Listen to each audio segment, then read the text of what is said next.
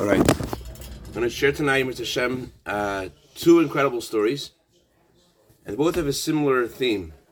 It's a, it's a they both about how you know when, by a sign from Hashem, that the time has come to change direction in what you're doing, and that your previous mission, your previous challenge is done, and Hashem is sending you in a different direction it's uh, very relevant um, to each of us because uh, in all times we have to pay attention to where Hashem is sending us. Just like when the Jewish people were traveling the desert, there were clouds guiding them to go know which direction to go.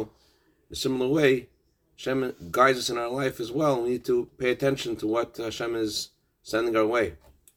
The uh, Rebbe once was talking about people who are someone who gets sick and the person, because he's sick, he has to uh, stop working, he has to stop uh, doing everything he usually does.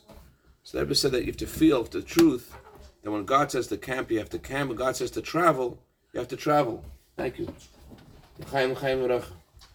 I dedicate this to Rabbi Reitchik, Rafu Shlema, Rabbi Shimon Halevi.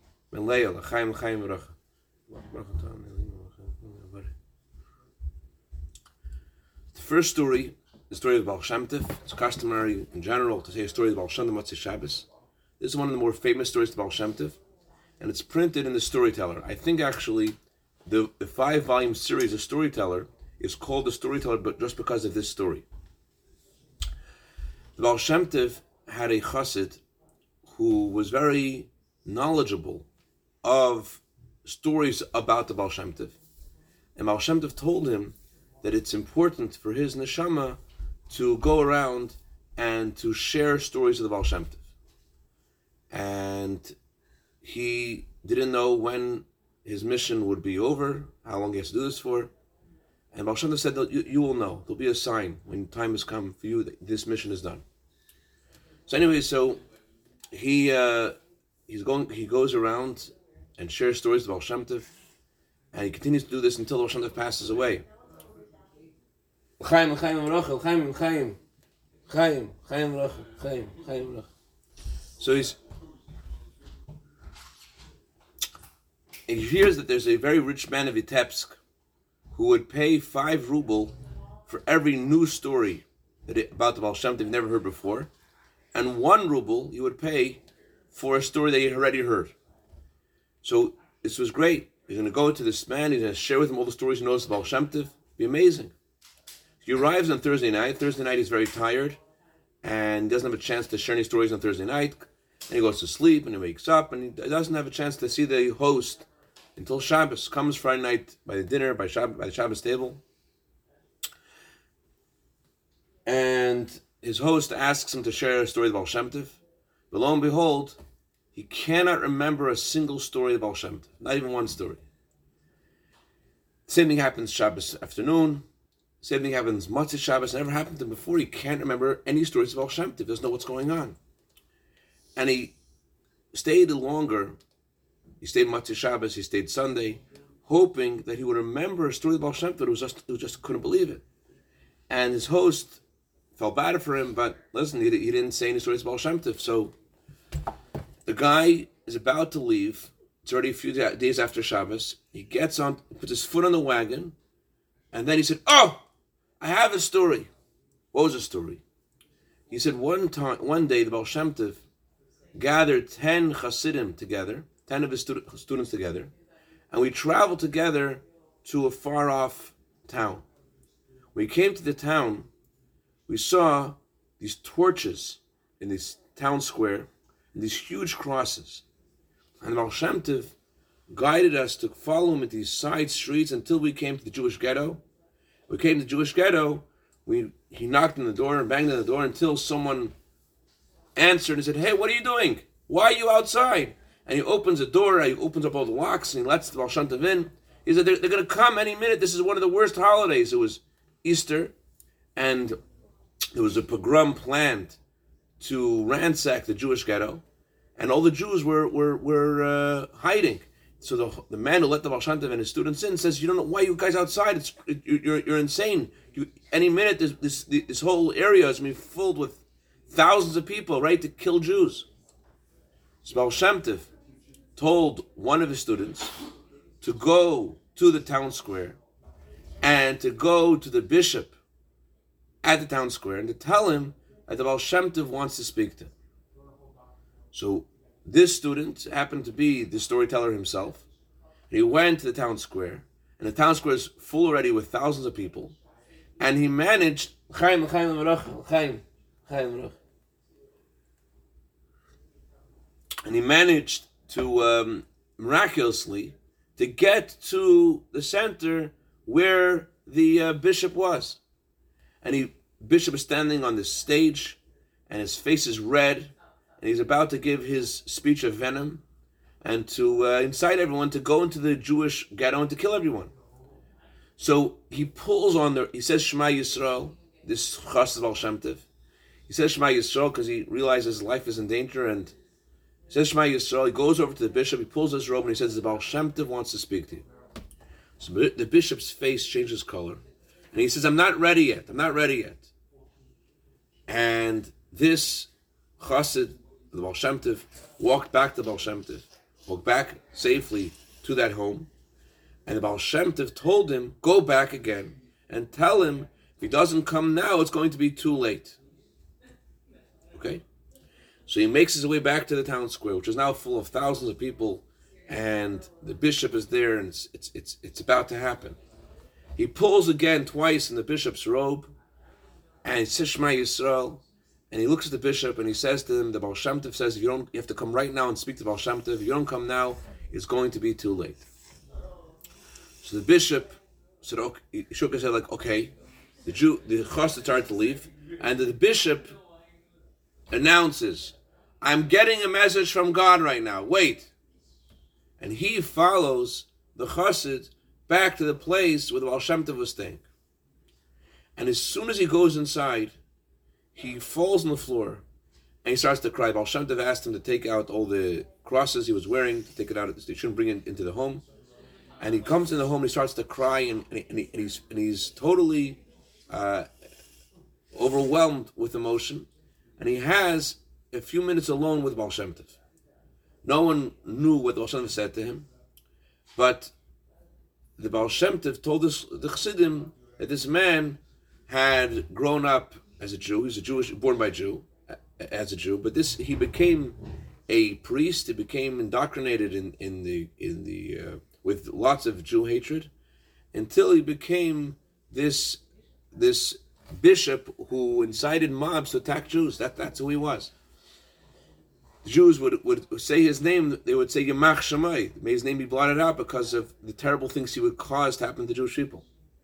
So this this man leaves Oshana's room and no one sees him again. No one knows what happened to him. So this story is the story that the storyteller remembered, and he looks at the wealthy man and wants to see if he likes the story, and he sees that the wealthy man is smiling, but he's crying at the same time. And he's, the wealthy man tells him, he said, I want you to know who I am. I am that bishop. And I asked the Baal Shem Tov, how will I know when my tshuva is accepted? And Baal Shem Tov says, when someone will tell you your story, then you'll know that Hashem has accepted your tshuva. That's the first I wanted to share. And a similar theme in the second story. It's a fascinating story. It was printed a few years ago, uh, many years ago, in Mishpacha magazine. The person who wrote the story uh, claims he heard the story directly from the one the story happened to, Rabbi Simcha Gordetsky, a, a similar theme the story has. Rabbi Simcha Gordetsky, he was sent by the previous Rebbe to, as a young man already before he got married to travel throughout Russia and to uh, reach out to Jews, inspire Jews to keep Torah and mitzvahs, he's, to arrange schools and mikvahs throughout Russia. So Rabbi Simcha Gordetsky would report back to the previous Rebbe every month or two. So one time he goes back to the previous Rebbe, and the previous Rebbe is talking to him, and while he's inside the previous, Bechlal in general always hurt him to share with the previous Rebbe what was going on because the previous Rebbe's heart would break hearing about the tr- troubles the Jewish people had, and he had to share all the bad news. The Yankel's wife died, and Shimon's is, is sick, and Levi. He had to share all the different things that he knew that he, because he has all his travels to ask for blessing for all these people. The previous Rebbe and it was hard for him because to see the, the, the, how this would affect the Frierdiker Rebbe. Anyways, he he was once in the previous Rebbe's room, sharing what's going on with Jewish people in different places, and the Frierdiker Rebbe tells him he should wait. He was about to leave because the secretary, the Frierdiker Rebbe, had said that people are waiting outside for private audiences. Reb Simcha wasn't just coming for himself; wasn't a regular private audience. He was recounting, you know, all different cities he, he had been in, and the, all the people who were waiting outside just had to speak to Frierdiker Rebbe about private, personal matters. So the secretary was suggesting that everyone's waiting outside, and that Reb Simcha should go now and continue another time later. So the previous Rebbe said he should stay. He should stay at the out at the at the um, towards the outside of the room. And everyone came into the previous Rebbe's room, and he was there, and he saw the previous Rebbe's audiences with other people until everyone would leave, and then he would go again and continue talking to Rebbe. That's the because he should stay.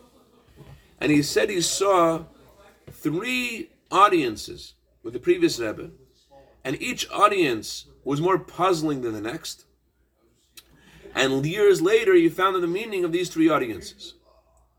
L'chaim, l'chaim. L'chaim, Listen to this ma'isa. It's amazing. Listen to the story. Listen, it's not bad. It won't hurt you. Listen to the story. Listen, listen, listen, listen. It's a good story. Listen, it's a good story. This guy comes in the previous Rebbe's room. Can you hear me? Can you hear? Can you hear me or no? He goes in the pre- previous Rebbe's room, and he and he says, Rebbe, did I understand the sign? Did I understand the sign? And the previous Rebbe looks at him and he and he motions with his head, yes, yes, he understood the sign. That's the first audience. The guy leaves. Right after him, another person comes in the previous Rebbe's room, and he says the Frierdiker Rebbe, "It's me, it's me." You hear? The second person, you hear me? No. The second person comes in the previous Rebbe's room, and he says, "It's me," and as soon as he says, "It's me," he faints on the floor on the spot and they had to revive him and take him out of the room. A third person came in the Frierdiker Rebbe's room. This person, you could tell by the way he was dressed, that he wasn't the chassid of the previous Rebbe's previous Rebbe. He wasn't um, there. He wasn't a regular chassid. And he comes into the previous Rebbe's room, and he gives a Rebbe a list of questions. And apparently, the most important question to him was the last question. But the previous Rebbe, apparently, for whatever reason not known to him, did not want to answer the last question. So the guy, so the guy, so the guy, so the guy asked the previous Rebbe to answer the last question. So the previous Rebbe said, I'm not blind. So he asks again, the Rebbe should please answer his question. The previous Rebbe said, I'm not deaf.